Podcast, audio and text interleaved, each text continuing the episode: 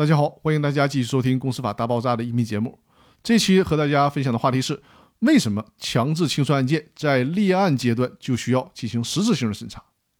如果大家对民事立案有一定了解，就会知道，现在呢，我们国家人民法院实行的是立审分立的模式，也就是说呢，立案厅只管立案，不对案件进行实质性的审查，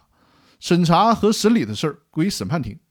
那好多人就会奇怪了，那为什么强制清算案件？在立案阶段就要进行实质性的审查呢，而且还不是由立案庭对强制清算的申请是否立案进行审查，而是由审判庭负责实质审查，这是怎么回事呢？最高法院对这个问题给出了解释，是因为考虑到公司强制清算案件属于非诉案件，而且呢情况特殊，需要在立案的时候审查很多实体性的法律问题，对于法官的专业知识要求是非常高的。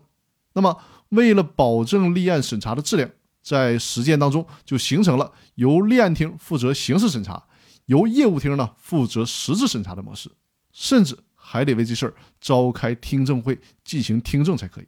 所以说，这就是为什么强制清算案件非常特殊，在立案阶段就需要进行实质审查，而且还得由业务厅来进行实质审查的原因。那以上就是这期分享的内容。那接下来马上就是十一假期了，在十一假期期间呢。我和大家都好好的休息一下，